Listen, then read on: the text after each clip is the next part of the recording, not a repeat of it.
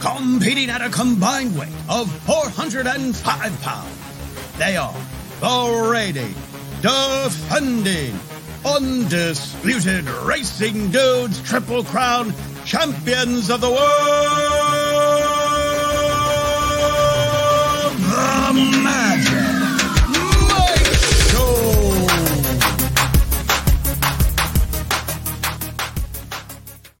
What's up, everybody? I'm Magic, And I'm Mike. and this is the Magic Mike Show, episode 466. Mr. Simich, Breakness huzzah! huzzah! Yeah, it's gonna be uh, a big, a big uh, show we're gonna do. We got a, the late pick five races, nine through 14, ending with the sorry 13, ending with the Preakness Stakes. Uh, all stakes races at Pimlico, and it's always tough, Mike, because Pimlico runs for normally two, three weeks out of the year, and after that, we just kind of leave and go back to Laurel for Maryland racing. So, uh, do you have any handicapping angles that you like at Pimlico? Anything you've noticed so far from how the meet's gone? Yeah, pick winners. That helps out. If you, pick the horse that crossed the line first, you usually do better than if you pick the one that crossed the line second. Uh, turf, like, look, it's it's your your typical turf course, right? You want to be toward the lead. If there's some water that gets into the turf, you want to be off the pace. Generally, you want to be more forwardly placed at Pimlico on the dirt as well. You usually can't make up a ton of ground, especially going two turns. So, uh, like most racetracks, speed is the advantage on both courses, but you, you do have some variance in that. Usually, it's a pretty fair dirt track, but you, you still don't want to be too far back. Uh, yeah, a couple of these races will be on the turf. One's a turf sprint with a, a bunch of loaded. Uh, it's a loaded field and a bunch of horses that we know pretty well, and a couple of new shooters we haven't talked about before. So Ed Berg saying race ten is impossible to me help. Hopefully, we'll be able to help you. If you need more help, or if you want to play the 14th, which is the the what the UAE President's Cup, it's the Arabian horses. It always comes after the Preakness Stakes because, well, why not? Uh, you can get all that information in the Preakness Stakes betting Bible. It's out. It's available. It's ready right now. So if you have purchased it, go to racingnews.com, go to your account, and it'll be down available for download. If you want to just buy it on its own, go ahead and do that right now at racingdudes.com. But Mike, we got a lot of horses to talk about. You ready to get into it? Riders up.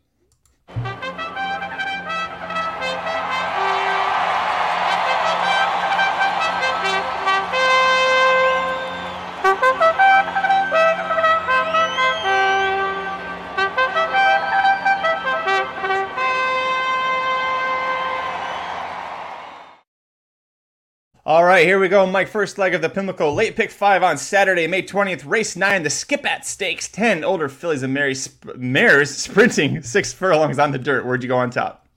Uh, well, I'm going to single here in a five dollar ticket. I'm going too deep in my fifty cent ticket. As most people can guess, if you watched the show two weeks ago, you knew I was on Mage. If you're watching now, you can probably guess I'm going to stick with Mage. So I'm going to single the last race as well, which allows me to play a little bit shorter in a five dollar ticket. And I don't want to go crazy because I think Mage is going to be a very short price at the end of this. So I don't want to spend 108 bucks, 144 bucks, anything like that. If you're singling Mage at the back end, because it's just not going to pay exponentially more. I do like a price in here though. When you look through this field it is just speed on speed on speed. You probably have eight of the 10 horses that want to be on or very close to the lead. And then you got this sixth horse, Gunning, who's just like, hey, I'll sit right behind that pack and then run right mm-hmm. by you down the lane. So give me the six gunning on top at six to one. Caught a wet track in the last three races and didn't run poorly on it. So I'm not trying to make an excuse over the wet track. I think this horse is better on a fast track, though. If you go back, and you look at the best race, it was seven furlongs breaking the maiden at Churchill Downs over a fast track on a wet track, this horse can run, but on a fast track, she may be better. And if she is, she could stand over this field, and you're getting a nice price to kick it off. So I'm going to single the six in the five dollar ticket. I'm going to go too deep with the six on top in the fifty cent ticket. You know, when you said that uh, you started off this race talking about Mage, I thought for sure you're going to bring up the fact that the six is Mage's older half sister. Did you realize that? No idea. no idea. See, that's what we need you here for. You're the you're the, the information guy. Listen, if I could be here, good for one thing, let it be that. Uh, yeah, she's a, an older sister, older half sister of Mage. She's by Gun Runner. Um, two the two horses you used in your fifty cent ticket, I used both of them, so they're both Gun Runner four year olds. Gun Runner we saw very good as a three year old, but he got better as a four year old, and, and, especially at the end of that four year old campaign. Um, I used Gunning in here. You nailed all the good points. Um, the, her two worst efforts, I thought, were when she tried attending the early pace as well. Absolutely no chance of happening in this race nope. um, unless all the other horses fall down out of the gate.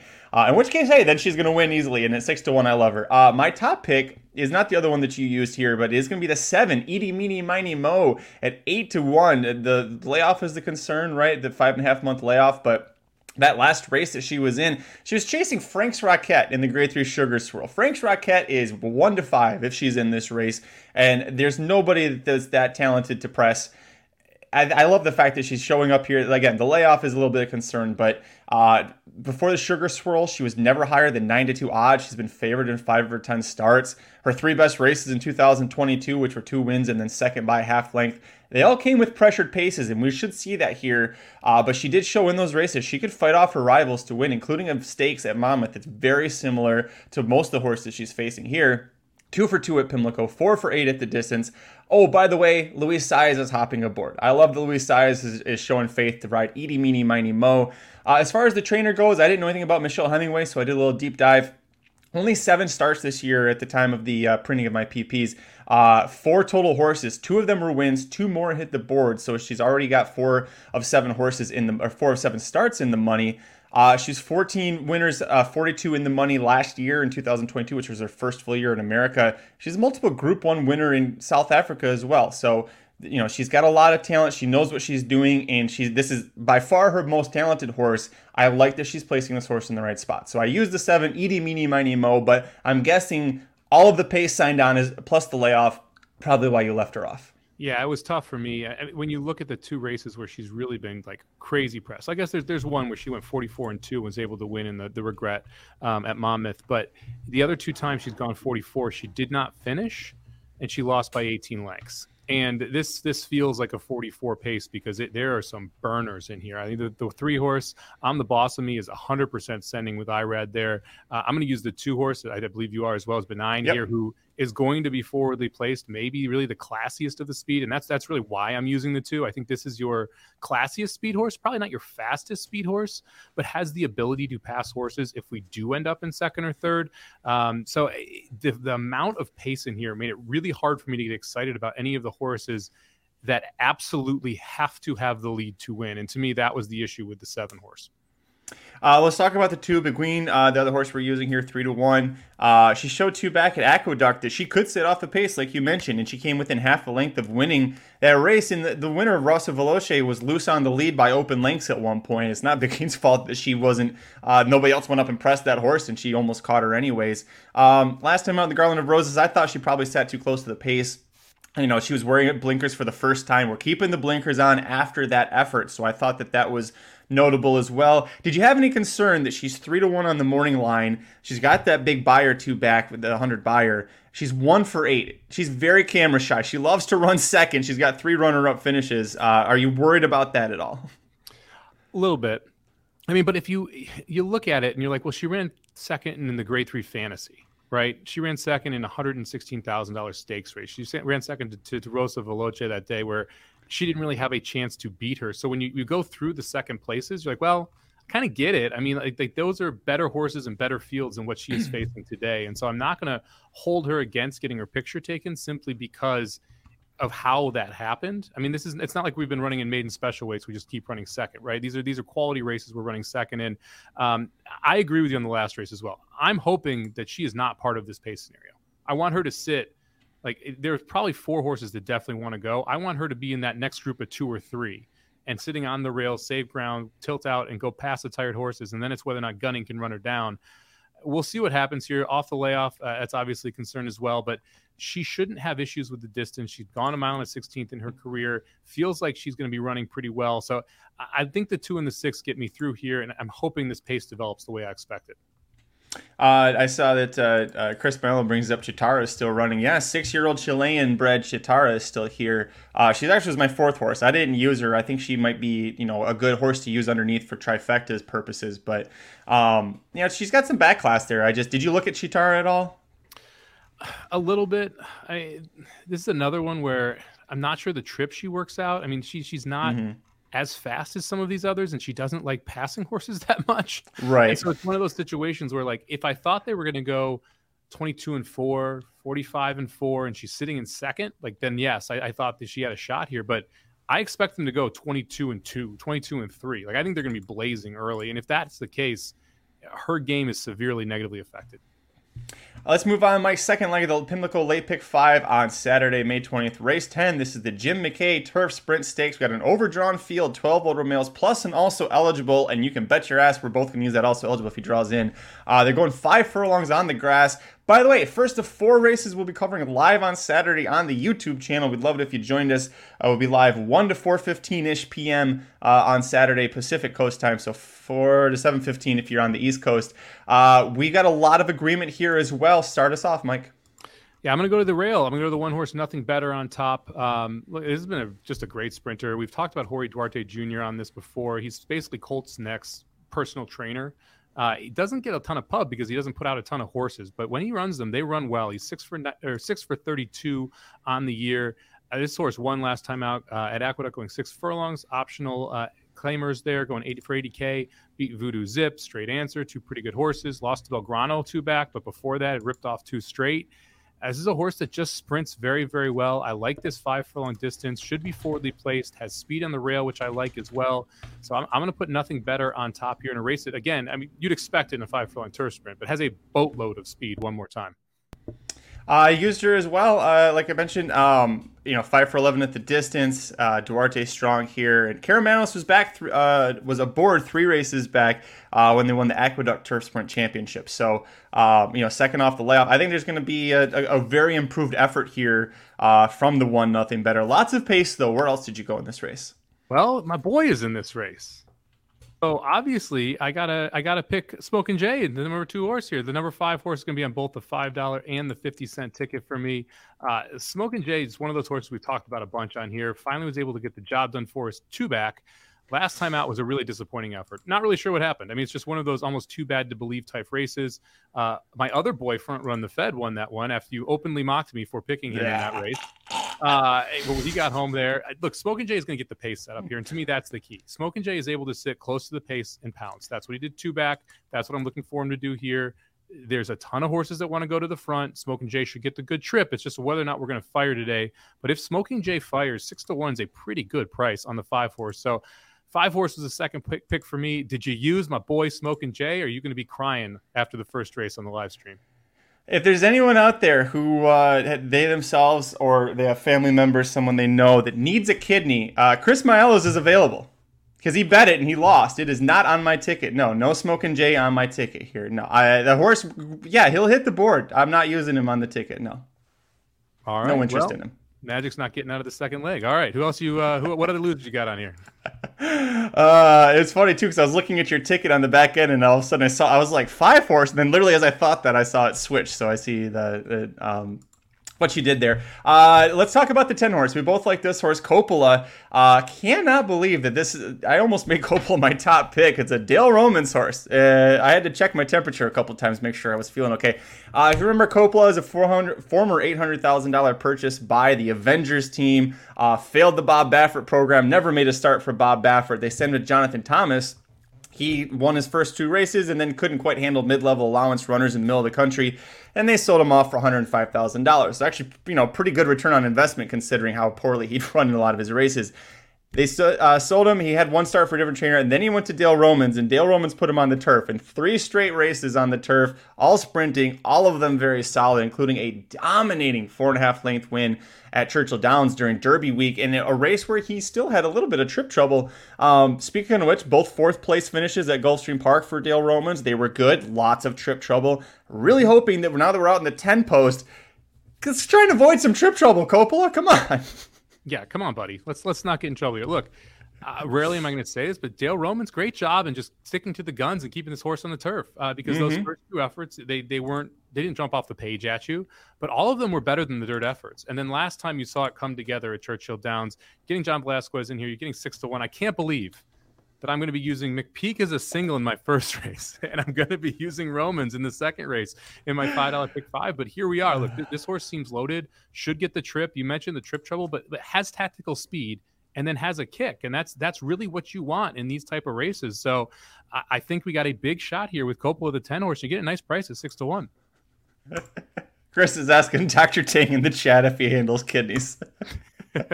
Only if they Oh, that's great. Um, all right, next, uh, so I'm a little surprised, and, and you can tell me why you didn't. Uh, number three, Artemis City Limits, is actually was my top pick in this race. Um, Irad and Mike Maker, 27% winner since the start of 2022, and a huge class drop. This horse has been in grade twos and grade ones at Kentucky Downs, Keeneland. He ran a pretty good fifth in the Breeders' Cup Turf Sprint, and I think that the reason I did like him in this spot also is that he's tactical. He can sit on the pace, but in this, if it ends up being blitzing here and a couple horses crossed over on him, I think he can sit off comfortably with Irad aboard. Uh, but you didn't use the three Artemis City limits. Tell me why. No, this was my fifth horse in. So if the 13 doesn't draw in, which I think we're both going to talk about in a second here, I would add the three. But in my mind, this is just a play against horse for me. Look, the last two were awful. And I realize, yeah, facing a ton better. I get it. You know, it's grade two Shakertown, grade one sprint. Caravel was in both of those. But you say tactical. This horse has never won when it wasn't on the lead at the half mile point that's a problem in this race for me. I just I don't see him making the lead, and if he does, I think it's going to be a really pressed lead. And so yeah, you can point back to a couple races where he did not win, but his Beyers would be good enough to win this race. But I, for me, at five to two in a race that I think is wide open, and I like I like a favorite at the end. There's just enough reason for me to try and take a shot against Artemis City Limits here. That's fair enough. Uh, last one to talk about here. Oh no! Before we talk about the, the also eligible, real quick, I also use the number six. That's right at twelve to one. Playing the trainer angle on this one. Uh, Michael Moore is at twenty nine percent win rate this year, twenty eight percent with Hernandez riding with a two eighty six ROI, and it's small sample sizes. But since the start of two thousand twenty two. He's 31% in stakes, 4 for 13, 43% off of a 180 day plus layoff, three for seven, 62% in turf sprints, five for eight. Again, very small sample sizes, but very good numbers for those sample sizes. Uh, the horse fired back to back four furlong bullets at Parx leading up to this, going 47 and 2, 47 and 3. And as a three year old, you got to remember, he beat older horses in the grade three turf monster at Parx. Uh, the runner up from that came back to win an allowance at Laurel next out. I, this feels like the kind of horse that could pop up at a big price on Preakness Day when a lot of these legs look a little bit chalky. So I did use the six here as well. Yeah, I mean, I don't hate just uh, that's right. It, again, it's the speed problem with me, and we were talking about this a lot in the first two races. I didn't even realize it when we were going into this, but there is just it, it, that's another horse like it has to get the lead. And so then the question is, if you've got Artemis City Limits going, if you got Nothing Better going, if you got That's Right going, are we sure one of them can hold on? I think the one is actually the classiest of those horses from a speed perspective, and so that's why I ended up there. But eh, it's going to be tough to go gate to wire in this race, and that is what that's right is going to try and do from that six post. All right, let's talk about him. Number 13, Beer Can Man, Flavien Prat, Phil D'Amato. We're both hoping some of these, one of these horses in this race ends up scratching so that he could get in here. But uh, tell the people about why we like him. Uh, his name, just a phenomenal name. Now, look, that the name. We talked about D'Amato shipping back to Kentucky, and, and Beer Can Man ran at at, uh, at Keeneland. We actually talked about this race again. It was the front front of the Fed race. Ends up going off as a two dollar and fifty cent favorite in that spot. Got a ton of play. I thought didn't run poorly. Just kind of didn't really get the trip. And if you look at what happened to him as well in the gate. He had issues going into the gate. It was kind of you felt like it was that comeback race, and then once he was in the gate, he moved around, didn't break as clean as normal. I trust D'Amato with these type of horses. Prat picks up the mount. I like the 13 post when you have tactical speed and a ton of speed inside of you because he should be able to pick the trip he wants. And I trust Prat to get this horse, you know, let's say in fifth or sixth, two wide or three wide going into that far turn with a bunch of speed in front of you to chase down. We got to draw into the race. But if 13 Beer Can Man draws in, I think he's really live. I wanted to throw it to you because the, the you were the first one that was on the D'Amato shipping to Kentucky angle, so I wanted to uh, make sure you. But I agree with you on that one. Uh, let's hope that he draws in. In the meantime, move on the third leg of the late pick five at Pimlico on Saturday, May 20th, race 11, the Maryland Sprint Stakes. We got a field of 10 older males going six furlongs. Whoops, on the main track. Where'd you go on top? Sorry, I'm, I'm uh, still celebrating a 12 to 1 over at Belmont. It's just been one of those days where everyone keeps running in second for me. Uh, 11th race, look, I didn't get crazy here. Nakatomi, the seven horse for me, Wesley Ward, coming out of grade two, grade three, grade one races, ran pretty well in all of those and just kind of came up a little bit short when it came down to the wire. We're dropping into that grade three level today. It just seems like this is where this horse fits well, and you don't have any of those like monster beaters in here. You know, any horses that you're really that afraid of. Um, so I think Nakatomi is the best shot at coming from off the pace to try and get it, get the job done here. You've got the 10 horse where uh, wonder where Craig is. You've got the eight horse straight no chaser who are both going to be flying early. So I'm willing to take a shot here at a horse that's going to come from just off of it to try and get the job done. It's not like Nakatomi is like completely void of early speed as well, just not as quick as those other two. So I think sits a pretty good trip here, sitting fourth or fifth and able to to get the job done turning for home. Uh, this is my top pick as well. He was my not only my top pick in the Commonwealth, I singled him, and that didn't go too well for me. Uh, but I'm not getting off of Nakatomi now. Uh, but listen, seven furlongs, that's probably too far for this horse. And you remember the runner up from that race was Hoist the Gold. He finished a pretty nice second in the Grade 1 Churchill Downs Stakes uh, right before the Kentucky Derby. Uh, Wesley Ward, Tyler Gaffalione, 10 for 30 with a 229 ROI since the start of 2022. So I'm all over uh, Nakatomi as well. Where'd you go for your next play? Uh, only going to go too deep in the five. Well, actually, I'm singling Nakatomi in the uh, in the five dollar ticket here. I'm going to go three deep in the fifty cent ticket. I'm using straight no chaser. And look, the eight horse three to one. I realize we're not getting a great price. That last race was so good at Oaklawn. I mean, just so freaking good. The horse goes 22, gets to go 45, and that was the first time in this horse's career he was able to go 45. Ends up winning by seven right? So a big key here is how fast is where's uh, where wonder where Craig is. Freaking horse's name's unbelievable. how fast that horse is going to go. He's only gone 44 twice in his career. So if they don't blaze early, I think Straight No Chaser has a big chance of being able to hold on and take this field gate to wire. So I like the eight as well. Did you use Straight No Chaser? I didn't. I think this horse is, is a speed and quit, and I don't love uh, love how he's looked in some of his races. I didn't think that he would necessarily get um, an easy lead here. I was looking back at the Palos Verde Stakes two back when Straight No Chaser had uh, you know a little bit of a lead. It was contested uh, about halfway down the backstretch, and then he just kind of faded and lost by almost four lengths. There's two horses in here for the Queen of Maryland Racing, Brittany Russell. One of them is Wonder Where Craig is. The other one's Hello Hot Rod. They have two different styles. Wonder Where Craig is is going to be up there on the lead. You would expect, especially with her husband Sheldon Russell in the saddle. So I I begged to actually use the ten because I think that he can push the horse and um, and he can push straight no chaser and be in a fight and still have a little bit left. Whereas with straight no chaser, with his efforts, it's like his, to me his best effort still was that debut win on turf, going five furlongs at Del Mar. Like to me, that's what he is. He's like a five five and a half furlong horse when he's going to be facing speed like he will here. I mean, Hopkins and, and Taba, the horses he lost to two and three back, are pretty good. I mean, I'm willing to kind of forgive some of those losses here for for straight no chaser. Uh, real quick shout out to Brittany Russell. I, she's 58% at Pimlico right now, seven for 12. Uh, it's funny looking through these PPs and you're like, okay, how do I play this? Because you've got her who's just dominating the circuit. And then you have all these horses shipping in. And so, how often do you use those local horses? How often do you try and play against them? I thought that was one of the more difficult parts about handing the, capping this card over the weekend. I did end up 3D here. Give me the two prevalence. Uh, give this horse one more chance. Jeez. there, uh, there, are look. There are races that fit here. I don't know what we were doing going onto the turf. I don't know what we're doing going a mile and seven furlongs in those great threes. This horse wants to be going six. That type of range doesn't want to be on the lead. You go back and you look at who this horse has lost to. I mean, it's brutal, man. Up to the mark. Endorsed. Syllabus. Jackie's Warrior. Uh, Candyman Rocket. Like Jackie's Warrior again. This is a much easier field and at eight to one, I'm willing to take a shot here with prevalence. Uh, again, last horse on the ticket for me in this race, but I'm willing to take a little bit of a chance. I uh, uh no, I'm done with prevalence. That's fair. I'm gonna let that. I'm gonna let that horse beat me every time. It's. Uh, I mean, at least they're trying something new. Where he's never actually used it this or been this short before, so maybe that will change things up. Like they haven't completely given up. They're like they're like you. You haven't completely given up. Like, eh, we'll keep. Maybe now. Maybe this time. Maybe that'll work out for him. Uh, but I'll let him beat me. Uh, I did mention I used the other two Russell horses in here. By the way, uh, you mentioned Brittany Russell is, is so rock solid at, at Pimlico. She won bat, what races two and three today with Jevian Toledo in the saddle. Like her husband is Sheldon Russell, and he exercises a lot of the horses in the morning for him too. Toledo's the better, statistically, the better rider for, so it's kind of crazy. I uh, wonder where Craig is. Uh, six for 13 at the distance, 10 in the money efforts at the distance, two for three at Pimlico. His one loss here came by a head.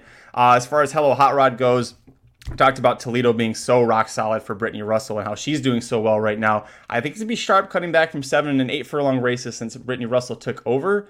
And he's five for five for 15 on fast dirt with nine in the money finishes. A very nice second in the Frank Whiteley Stakes at Laurel last out. And again, cutting back, I think that's going to prep him uh, for this spot. So I went 7, 9, 10. You went 2, 7, 8. But we definitely agree with our top pick, Nakatomi. Just don't let me down like he did in the Commonwealth. Real quick question for you. Yeah. Do you think there ever fights in the Russell house if he doesn't get the good mount? Do you think? I, you know, I would just a pure guess. I would say that, that there's not a fight. It's just a okay. And the next time suddenly Jevian Toledo's on the horse. I think that's what happens. I think it's more of a passive aggressive thing that Toledo suddenly pops up on the horse. I mean, that's got to be tough when you're that good and you have two horses in all these races, and you're like, hey, why is why is this guy getting more winners than me? What, what, what do I need to do to you? What do I do? Am I doing something wrong at home? Like, what's going on? It's unbelievable. Uh, let's move on. Uh, like the uh, penultimate leg, I almost said fourth. What does that mean? Uh, penultimate leg of the Pimlico Late Pick 5 on Saturday, May 20th. Race 12, the James Murphy Stakes, and we've got nine three year old males going a mile on the grass here. Uh, our old boy Fantastic again let us down in the Jeff Ruby Stakes. He's here. He's back on turf. Actually, he's trying turf for the first time, I, or at least in a long time. Uh, anyways, where'd you go on top? I went with our boy. Give me Fantastic again. Uh, look, this is this is one of those spots where I don't think there is a ton of that early speed. And I love the fact that, that we're going a mile here on this turf course, so not nearly as long of a run up into the first turn. Fantastic again is your inside speed, should have no problem getting the first turn first. And if that is the case, I think Fantastic again all of a sudden gets really, really tough to pass. Number three horse, a Western Yarn, could press the early pace, as could Top Recruit, who's the four. But Luckily, Rosario's on the four, so probably not to worry about that too much. Um, and, and, if that's the case, and the one wins the race to the turn, I think Fantastic again gets hard to pass down the lane. Poor Joel. Poor Joel. It's okay, buddy. I knew there was going to be some Joel shade thrown. I had to, to put him up here in the background. Uh, because the four is in here, forgetting for the moment who the you jockey is at board. Joel on a shade. I mean, I think I think Jared did that on purpose when he ordered these. Um, I didn't use Fantastic again. My issue with him is, is watching his races is he doesn't like to be challenged. And every time that he's lost, it's someone goes up and challenges him at some point and they start to put their head with him and he goes, Oh, never mind. I don't like this anymore. And he quits. So, um, I'm just worried that that's going to happen here. But he is bred to really flourish on the turf, and we saw he, he did really well at Turfway Park on the synthetic. So um, I get using him. I also didn't like that he was three to one when my top pick is the eight to five favorite Najarok in here for Flavien Prat, Graham Motion. Uh, second off the layoff and taking a huge class drop after finishing a very game second in the Grade 3 Transylvania, Keeneland, back in April. Remember, the third place horse in that race was Webslinger. He came back and won the Grade 2 American Turf at Churchill Downs on Derby Day. Uh, Najrak with a very solid third in the Breeders' Cup Juvenile as well, and Graham Motion adding blinkers on the advice of Flavien Prat. Motion is 28% adding the blinkers with a nice ROI. So I went with the nine on top. Did you use them at all? Um, I did use the nine in my 50 cent ticket. Um, I, I, do respect Nagnarok here. I, Webslinger obviously uh, flatters Nagnarok. I really like the eight in here. It's the other horse that's going to make the five dollar ticket. Wonderful Justice. Not sure if you mm-hmm. this one, but if you go back and watch that last race, Wonderful Justice might have been the best horse in that race, and just got a brutal check job. I mean, full on Florent Geroux ride in that spot where it's just like, hey, we're going to find trouble and ride right into it, and that is exactly what happened. Now we switch from from Geroux over to Saez. Brad Cox five to one a horse clearly likes turf, should be coming from off the pace, has tactical speed if you need it. Like, there's a lot to like about Wonderful Justice. And I, I think we get close to that five to one price because Fantastic again's in here and because Nagnarok on the outside was so far ahead of him last time. I think it sets up well to get a decent price on a horse that I think may have been the best at Keeneland, and it just we never got to see it. If you look at the running line, it's ridiculous. Was two lengths back, and then checked back to seven lengths. I mean, that's how bad it was at the upper stretch. Never really got a chance to run hopefully we get a much better trip and get it home. Uh, get the eight wonderful justice home on Saturday. Yeah, boy, that you're not kidding. Um, that effort, the the Transylvania, it was just if it was horrible from the start. Not all of it was Flo's fault. I'll give Flo a little bit of a, a, a, pass in the fact that he had a horse cross over on him right going into the turn, and that's when Flo had to check up really hard.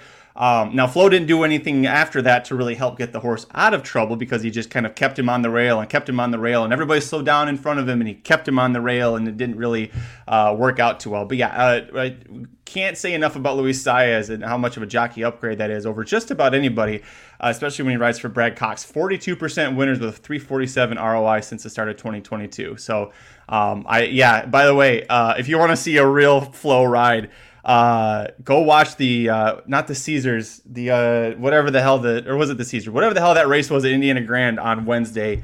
Um, oh boy, he had uh, the, he was on a horse that was probably five lengths the best and just eighth race. Thank you, Aaron. The oh he flowed that one up real bad. So I anyways, all that to say, I agree with you on Wonderful Justice. Almost made him my top pick. I went with the three Western Yarn as my third pick. Loved it being 10 to 1 on him. His first two route attempts were two wins, including a maiden win, where the second and third place horses both came back to win. And then he set the pace and got caught, finished third in the Columbia Stakes behind Talk of the Nation, a horse that's now three for four lifetime for Shug, and Mostache, who won the Transylvania next time out. And we keep talking about the Transylvania Stakes, how much that's a key race for this one. Uh, the winner uh, is who beat Western Yarn in that spot, so, or was got second there. So I think at 10 to 1, especially, it's a great uh, odds on him. I'm a little worried that I think he might need the pace, and he's not. I, I'd be surprised. We said this before about Delacour horses and been wrong, but like, I don't think he's fast enough to get the lead. Uh, so we'll see what he does with the stalking trip. But just based off of class and what how he's looked in his turf route attempts, Mike, I did have to put him on here at ten to one. I, don't hate it. Um, I, I, thought that look, you, you, go back and like you said that that Columbia race has been just solid because you you look at how fast they went. I mean, they went 47 to the half but then they went sub 24 and then they they really cooked it in that last uh, quarter of a mile there. Went 110 and 4 to the six furlongs 133 and 2 to the final time. And look talk of a nation and Mostache just ran faster down the lane than uh, than a western yarn did but there's nothing like wrong with that. I mean, Mostache, good horse. Talk of the nation. A lot of people were on on Derby Day before he ended up scratching out. Uh, so we'll see what happens out of that race. Again, I don't think he can get the lead. I think that's a problem. I think Fantastic again is just 100% send from the rail for Warden Velasquez. I think that really hurts the three's chances in this spot. Uh, last one in here for me, and Kevin B says the five gets the award for the worst name. As long as he wins, I don't care what the hell they call him. Circling the drain at eight to one. Uh, we talked about last race, Mar- um, Queen of Maryland Racing, uh, Brittany Russell with Jevian Toledo, 31% winner overall. Coming into today, that number's gone way up at Pimlico. Um, uh, she's 20% going dirt to turf. This is a horse that I've I watched a lot of his races uh, on the uh, the, I guess the Tesio trail because the Tesio is a winning year for the Preakness. Um, he's just kind of a grinder. He's, there wasn't anything about him that really was that exciting. Uh, but he likes to come from off the pace, and I think moving to turf is going to give him a chance to take a big step forward, which he's going to need. His dam was uh, six starts going eight or eight and a half furlongs on turf, two wins, a second, and two thirds, including uh, the grade three stakes placing and twice was stakes place. So he has a lot of turf breeding from the, that side. Uh, Cozzene, the dam sire, was a, a, champion turf horse back in his day. So that side of things says that he should be able to handle the turf. Uh, Russell said after the Tesio or coming into this race that they always thought he was a turfy type and he just he, they wanted to see what he could do for the dirt trail. Now it's easy to say we always thought he was a turf type when he runs like shit in his last dirt race, but uh, in this case I'm to lean towards I think at least the breeding says he should be able to handle it. And at eight to one, again a horse that I like at a price I'm to put on this ticket. I don't mind spreading in this race. I don't think Nagnarok is the greatest favorite in the world at eight to five. And if you're you're looking for a race to try and get a price, I don't hate the idea of this one. I mean, you can make a little bit of a case for the two. I could even make a little bit of case for the six horse at a huge price here, twenty to one, with Ortiz picking up the mount. So if you want to spread in this spot uh, of the races that we're covering, I think this is a good spot to spread. Speaking of that, real quick, uh, a horse that I considered and just I couldn't pull the trigger because I can't figure out how he would win here. The two fade the noise, twenty to one. It's yeah. Maker, it's Tyler Gaffalione. He's by Mendelssohn, and it's his first time he's ever going to try longer than I think five and a half furlongs in his life. Um, and, and, you know he won his turf debut, and then uh, he tried a, the turf stakes at Saratoga last August, didn't work, and then last time out was in a big stakes at Keeneland, and and again didn't show up, but he was also really slow out of the gate the breeding says that a mile should be within his grasp, and it will be again first time he ever tries routing. Are you worried about not using the two? Because I'm a little bit. I mean, like I said, there there are playable long shots in here, and the two specifically lost to fade or top recruit on the dirt. then came back and lost to Oxymore, a very good turf sprinter, lost to Gaslight Dancer last time out after not breaking and not getting a trip. I mean, you could make an argument that you have not seen the best of this horse pretty easily, that the mile should be a better distance.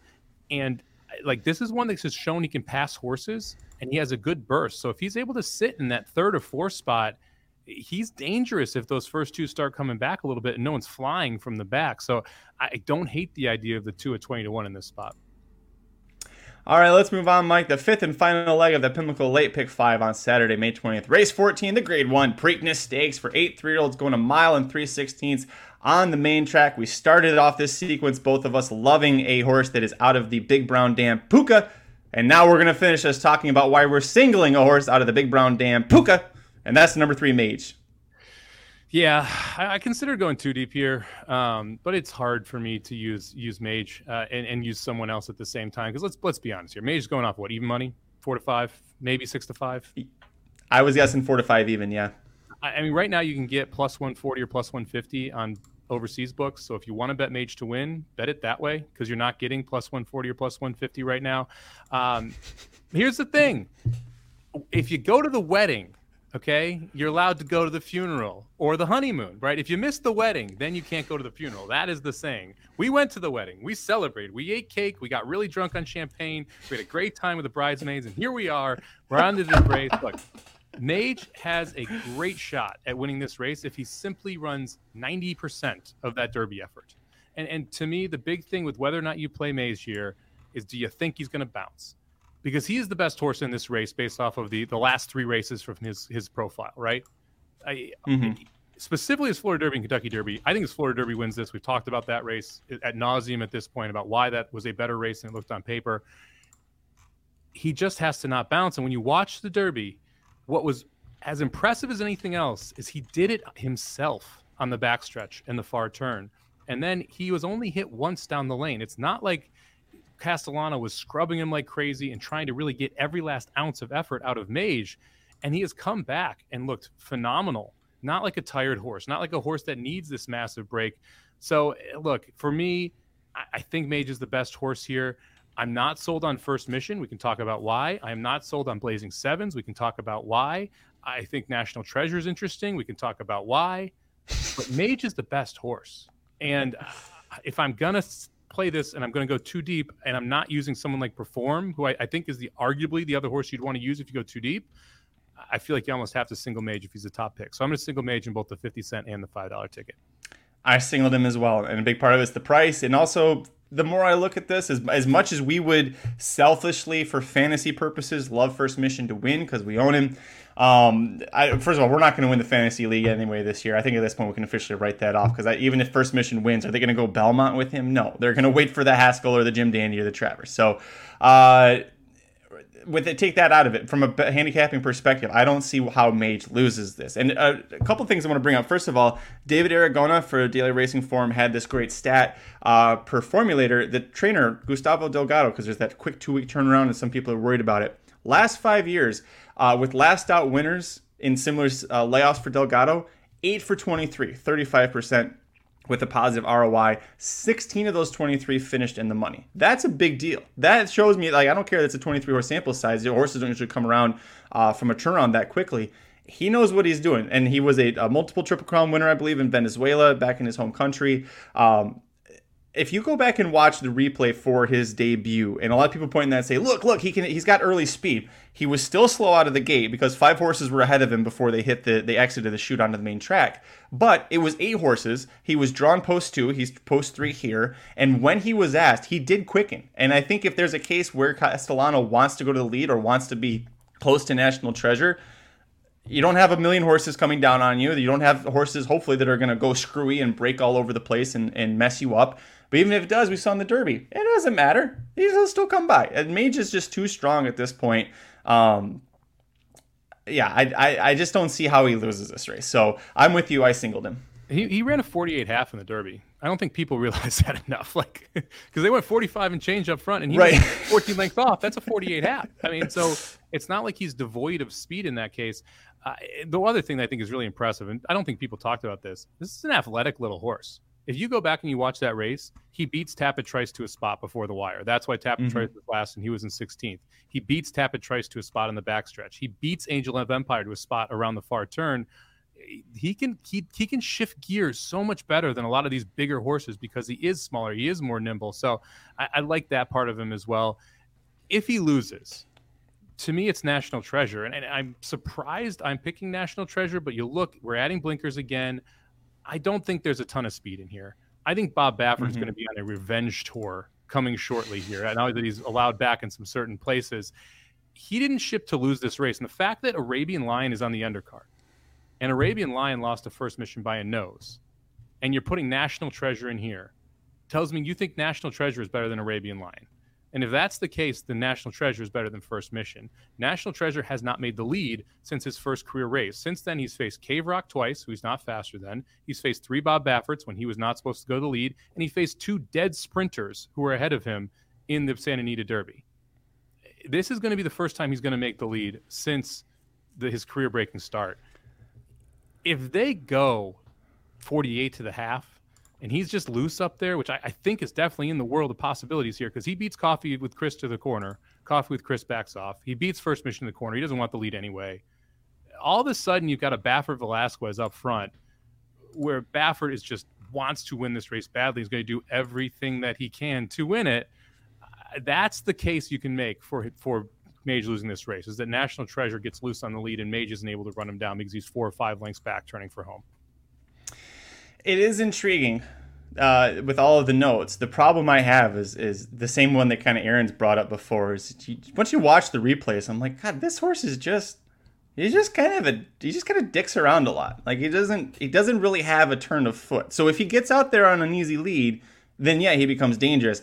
I don't know that he does. Again, I I talked about it with circling the drain. I watched this whole Maryland circuit for three year olds.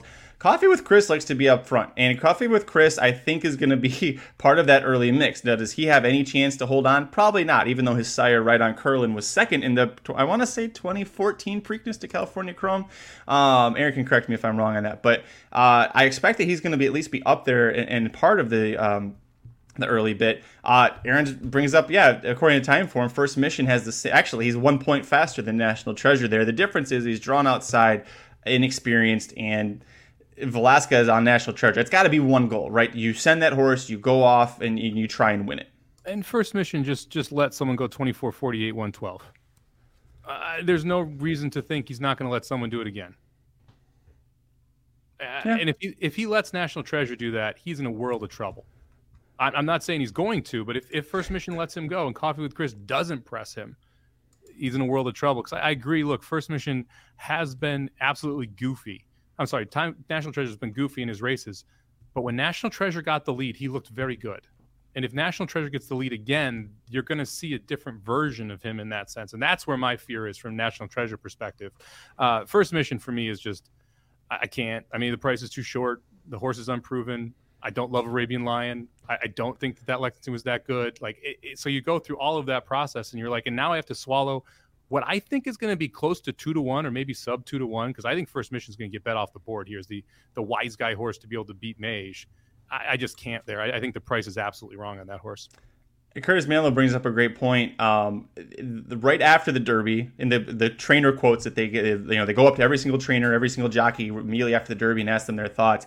Brad Cox in that moment was talking about first mission because they asked him, "Are you going to send any horses to Preakness?" He's like, "Ah, I don't know. I got for I got first mission though. Let me tell you about first mission. They're like the Derby's like your last horse is still like rounding the turn. You don't want to. No, no. Let's talk about first mission. Like he's been very high on the horse, but here's the problem with that. If I had a penny, just a penny, for every time Brad Cox was super high on a horse and told the whole frickin' world, I would be the richest man on earth. He hypes his horses to everybody more than anyone else, any trainer I've ever heard of. If I had like the number of people who text me and say Brad Cox told me he loves a horse is just like unfathomable how many people say that. And if you know the Brad Cox barn, you know I am correct. Aaron, you can shake your head in the background if you want. Every single horse is the best horse that's ever run. It is ridiculous out of that barn. So I don't give a flying beep if he likes the horse or not because I don't trust him when he says he likes the horse. I was laughing because Aaron's face in the background said it all. I forget which horse it was on Derby weekend that that was supposed to be. It was supposed to. West Willpower, that's right. Yeah, and that horse, oh, man, he stuck his stubby little dick in the ground. Uh, I do want to ask you this. Uh, go back to this. David Brista asked this great question. If somebody's against Mage, clearly we're not, but if someone's against Mage, how deeply do you recommend they end up playing in this race? Uh, depends if you're using first mission. Um, if you're using first mission, I wouldn't go any more than three deep. Um, I, I, think if you're chucking both of them, you can you can use a lot here, right? I, I, think that really opens up your options. I don't see a world where that many people are not using both. Like to me, the logical win contenders are National Treasure, Mage, Perform, and First Mission. I don't see any of the other four horses winning this race. So if you're not using National Treasure or Mage, I think you can use Perform, First Mission, and uh, and uh, first mission, national treasure, and perform. But outside of that, I like I don't see Red Route One winning. I don't see the two or four winning. I hate Blazing Sevens. So I think 3 mm-hmm. deep is the right number if you're chucking Mage. Kevin B for the uh, podcast listeners. Kevin B says Brad Cox gave me a tip at the Stewart's ice cream shop near Saratoga last year. Finished dead last. Yeah, sounds about right. He is the worst with it, man. I, I, I'm not making this up. He is the worst. Um, you did want to touch. Uh, you mentioned earlier you want to talk about Blazing Sevens. I agree with your. I heard you say it first that he's probably best as a one-turn horse, and uh, people like to point to Chad Brown skipping the Derby and winning the Preakness with cloud computing and early voting. People forget that there were two horses. Was it last year? Two years ago? He had two horses that skipped the Derby, went to the Preakness, and neither one of them did a damn thing. So I don't. It's not like a dead set thing that Blazing Sevens is suddenly going to run the race of his life here. Well, and Blazing Sevens one win came in the Champagne, which is a fake back fake, fake Belmont race at Aqueduct going a mile where the pace absolutely collapsed. And it was a one turn mount was able to, to, to, run up into the win, right? He wasn't mm-hmm. the best horse in the race. He won because of the pace setup. And now he's facing better horses without a pace setup. I, to me, it just doesn't make any sense here to be, be using Blazing Seven. Six to one's way too short, and the horse is going to get bet off the board off that number two. Everyone is oh, it's Chad Brown, it's Irad Ortiz. They skip the Derby, they aim for the Preakness, blah blah mm-hmm. blah blah. Like I just no thanks. And we've been you and I both been against this horse the entire campaign, and it has not hurt us yet. So if it hurts no. now, so be it. uh, hopefully it doesn't though. Hopefully we're both we're both singled here to mate. Let's not let's uh, let not that have it. Uh, all right, I think you know what. That's uh, all the great questions uh, that we got there, but that's pretty great. Let's go ahead, Mike. Thanks for everybody for listening. About all the other questions. no, there were that. Were, were there other? Nah. No, All the other questions kind of come came up to it. Uh, here we go. Dave Barista, I didn't see this one until just now. Does the track bias also hurt Mage? He has to be close against a bunch. He has to close against a bunch again. I, I don't. He can be tactical, right? We've seen yeah, that. I don't, I don't think it does, especially in an eight horse field where if he goes, if, let's say he's goes 48, let's say this goes 47 and a half and he's five lengths back, which is exactly what he did in the Derby. He's really dangerous here right? And so to me, the track bias isn't an issue there, especially since it's not like he's slow. Let's not call like like let's not pretend he's Tapit Trice here. Let's he, this horse has some early speed when he wants to. He can be forwardly placed. Like the, he can get up there without go, having a jockey go nuts on him. So it's one of those spots, right? I think that even with a 47, 48 pace, he's going to be in the picture. It's not like he's going to be crazy far behind. And people like, well, the Florida Derby, they went 46 in the Florida Derby. Like again, it's this, these aren't reasonable halves he's been behind. So it's not like if the pace is slow, he's going to be where Red Route One is. I'm, I'm just I'm laughing that two, two two weeks later you're still firing shots at Tapit Trice. I'm like, was a straight bullet just went past. All the way from his Belmont stall. Uh, all right, we'll give out our tickets one last time for the podcast listeners, YouTube viewers, Facebook viewers. You can take a look down below. I will start my 50 cent ticket. I'm going to go 267 with 13610 Add the 13 if Beer Can Man does draw in. I'm going to go 7, 9, 10 in the third leg, 3, 5, 8, 9 in the fourth, and singling the three mage, that's $72. I'm going to play two tickets here. I'll play a 50 center. I'm going to go 2 6 with 1, 5, 10, 13. I'll use the 3 if Beer Can Man doesn't draw in. With 2, 7, 8, with 1, 8, 9, with 3 single, 36 bucks for 50 cents. I'm going to play back a $5 ticket.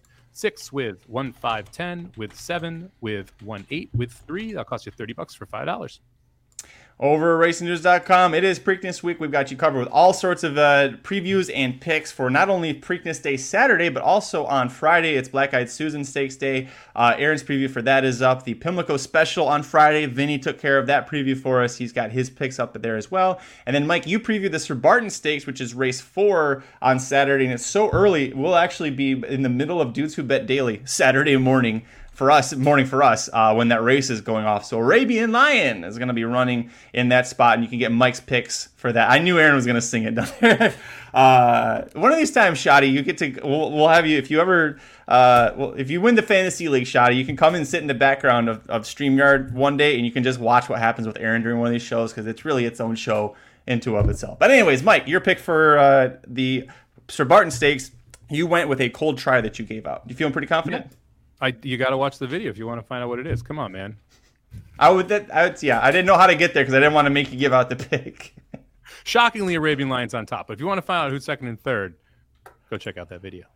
Uh, Blinkers off will be live here in a little bit. Uh, again, the uh, the betting Bible for Preakness Stakes is available right now. The full version, including all of Jared's picks, they're there. You can go download that right now or purchase it if you have it. And of course, the Racing Dudes Rockets and the Samo Bombs will be covering Pimlico and other major tracks all weekend long. And then if you want any sports coverage, we've got Dudes Who Bet Daily every Wednesday through Sunday at noon Eastern at 9 a.m. Pacific. Any final words, Mr. Samich? Looking forward to this weekend, man. We'll be live tomorrow, noon Eastern, or as you said, noon Pacific, noon Eastern, 9 Pacific, and then live tomorrow for the Pimlico and, and Saturday for the Pimlico card. So make sure you check us out. Make sure you subscribe so you know when we go live. And we'll have the uh, yeah the live show Friday covering the Pimlico special and Black Eyed Susan will be two to three Pacific, uh, five to six Eastern. I hate time zones. And then Saturday, a reminder. 4 to 7.15 Eastern, 1 to 4.15 Pacific. Again, like Mike said, youtube.com slash racing dudes. Subscribe and hit the notification bell. Good luck to everybody until, well, I guess until tomorrow. I'm Magic. And I'm Mike. Good luck, everybody. Go Panthers. What'd you say? Go Panthers. Oh, go Panthers. I thought you said go Lakers. Like, get the hell out of here. Rawr, go Panthers. Magic Mike Show, where you hear the experts speak. The Magic Mike Show. Tune into the show every week. The Magic Mike Show. You can trust the show is the bomb because it's being brought to you by RacingDudes.com.